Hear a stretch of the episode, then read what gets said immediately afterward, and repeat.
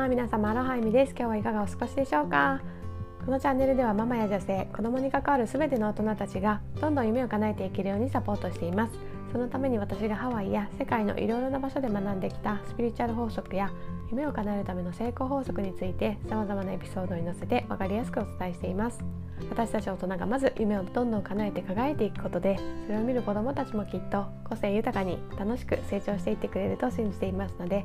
そういった思いに共感していただける方は是非チャンネルのフォローもしていただいて最後まで聞いていただけると嬉しいです。それでは早速今日のテーマに入っていきたいと思うんですけれども好奇心が天才を作るというテーマでお話ししていきたいと思います。皆さんね自分のお子さんにはねもちろん健康で楽しく過ごしてほしいっていうことはあると思うんですけど、まあ、それ以外にもできれば勉強をねしっかりできる子になってほしいとかスポーツができる子に育ってほしいこうクリエイティビティを発揮してね何か絵が上手だったりとか音楽がね上手な子になってほしいとか何かいろいろなね期待とか希望っていうのがあると思うんですけど私も同じで息子にはね自分の好きなことをとことん楽しんでねクリエイティビティを発揮してこう人生をね謳歌していってほしいと思っているんですがそんな中でね私がいくつか気をつけていることがあるのでお話しさせていただきたいと思います。まずは子供にいろいろなねことに触れる機会を与えてあげる、まあ、そういった環境を作ってあげるっていうことを、まあ、できる限りでねやるようにしています。まあ、息子がね興味を持っていてあれやってみたいこれやってみたいっていうことは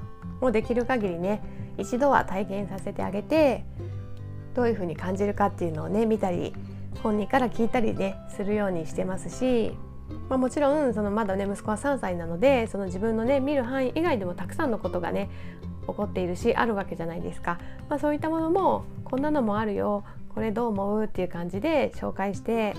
どんな風なね興味を持つかっていうのを見て、まあ、興味があれば体験してみるっていうようなことをしたり、まあ、子どもの世界を広げるっていうような役割をできるだけするようにしています。まあ、とはいえねそんな無限にねその時間もお金もあるわけじゃないので、まあ、全部が全部ねじゃあ習い事しましょうとかね言うわけではないんだけどまあ本当にねすごく夢中になってるとかすごくやりたいってね何度も言ってくるようなことがあれば今3歳半になったので、まあ、少しずつね習い事みたいなのもね始めていけたらなと今思っているところです。まあ、あとはね日常生活でまあ一緒に絵を描いたり歌を歌ったり、まあ、虫を探しに行ってみたりお休みの日にね動物園に行って動物とねこう触れ合ってみたりとか、まあ、日常生活で少しずつね取り入れれるようなその感性を広げるっていうようなね活動も取り入れていって、まあ、子どものね世界がどんどん広がればいいなっていう感じでやっています。であともう一つ気をつけているのはその親の勝手な思いでその無理やりやらせようとしたりとかっていうことはまずしないようにしてます。やっぱり自分が子どもの時に得意だったり好きだったことって子どもにも教えたくなるしやってほしいって思うんだけど、まあ、子どもがねそれで興味を持ってくれればもちろん一緒に楽しくやるんですけど、まあ、興味を示さないタイミングとかもあるじゃないですかもうそれなら別に無理にプッシュしないしまたね興味ができた時に一緒にやれればなっていうくらいのスタンスでやっています。まあ、そういった意味からももう一つ気をつけてるのはまずはね親が楽しそうにやってるところを見せる見せるだけでいいのかなって思ってるんですね。なんかね親が楽しそうにやっててでもね誘うでもないんですよ。まあ、そしたらきっとね逆に子供からなんで誘ってくれないの？なんか特別なのかな？やらしてよみたいな感じでねなんか逆に興味を示してくれるっていうパターンもあると思うので、まあ、まずは何かね子供にどうしても学んでほしいとかやってほしいっていうことがあれば、まあ、やっぱり親が率先してやるっていうのが大事かなと思っています。子供にねやりなさいやりなさいとかね習い事にね行きなさいとかねいうよりもまあ親がね一緒にやってあげるとか親が子供よりもね前のめりでやって楽しんでいるっていう姿を見せたら子供もねなんかもっともっと興味を持ってくれるんじゃないかなと思います。あとうちの息子はもうすごくママと一緒にやりたい性格なんですよ。何でもママと一緒ならやるとか1人だったらやりたくないけどママとならやるっていうことが結構あってまあそういったね息子の性格もあって私の中でねこう息子にやってみてほしいとか体験してみてほしいっていうことがあればもう自分でまずいろいろネットで調べたり YouTube で How to のね動画を見たりとかして自分がまずねやらないといけないなって思ってて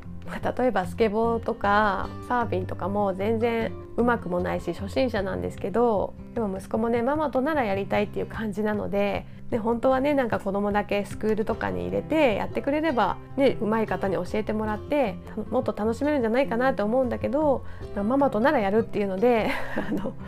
スケボーのねレッスンもじゃあ一緒にやろうかって言ってママもねなんかターンを練習したりとかねサーフィンもいい年になってきてますけど息子がね一緒にやりたいって言うからじゃあねちょっと海でねしっかりパドルできるように体力つけようとかね。まダンスも何年もねまともに踊ってないですけど息子がねダンスやりたいっていうのでじゃあ一緒にやろうかっていう風にやったりとかそんな感じでですね、まあ、特に子供が小さいうちは何でもね親と一緒にやりたい。そういう思いがね強い子が多いと思うのでママやパパもね仕事だったり家事だったりいろいろ忙しいですし他にねご兄弟がいてそのね兄弟の世話で大変だったりとかもういろんな事情あると思うんですけどやっぱり子供に何かをね真剣にやってほしいとか何かで対戦してほしいと思ったらやっぱり親がねしっかりとそこにコミットして一緒に楽しくやっていくっていうのがね大事なのじゃないかなと思っています。まあ、そんな感じでですね今日のテーマは好奇心が天才を作るっていうテーマなんですけど子供ってやっぱりねそのやりたいっていう気持ちがある時をすごく大事にしなきゃいけないなと思うんですね。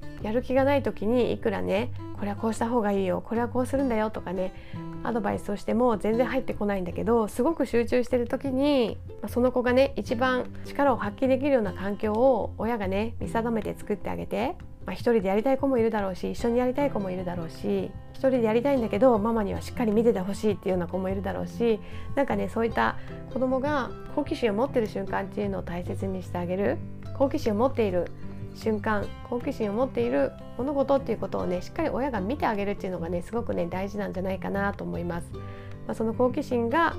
今までねこの世界で生まれてきた天才たちももう何かに没頭してねその好奇心の塊みたいなね 子供時代を過ごしてたりするんですよね。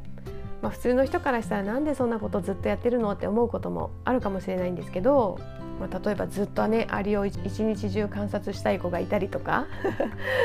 子供って好きですよね虫とかね観察するの。まあ、そういうのもファーブル昆虫記のファーブルさんでしたっけ？なんかファーブルさんとかもずっと虫を見ててそれでねあんなに対策を作ったりしたわけじゃないですか。なので何かね本当に子供がもうやめなさいって言ってもやめないような何かねすごく興味を持っていることがあればとにかくやらせてあげるで親としては子どもが一番その力を発揮できるような環境を作っていってあげる、まあ、そういったことがねすごく大事なんじゃないかなと思いました。まあ、これはね私なりの意見なので皆さんねそれぞれ育て方とか子どもさんとの関わり方っていうのはあると思うんですけど何かね参考になる点があれば幸いです。というわけで今日も最後まで聞いていただきありがとうございました。また私はアロハナっていうねセルフコーチングを学ぶコミュニティも主催していますこのコミュニティでは私がねこういったスピリチュアル法則や成功法則っていうのを体系的にそして深くね学ばしてもらったメンターとコラボして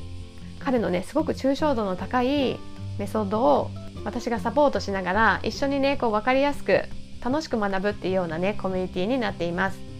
私がこのチャンネルで話しているようなことに興味があったり本気でね自分が夢を叶えていく本気で自分の叶えたい夢をね生きていく人生を歩みたいとかそのそういった姿を自分のね大切な人にも見せてあげたいとかねそういった熱い思いがある方はね是非私たちの仲間になっていただけると嬉しいです。概要欄に私の公式 LINE のリンクを貼っていますのでそちらから登録していただきましたらどうやったら夢を叶えていく人生を歩めるのかっていうことについてお話ししている講座を無料でプレゼントしていますので是非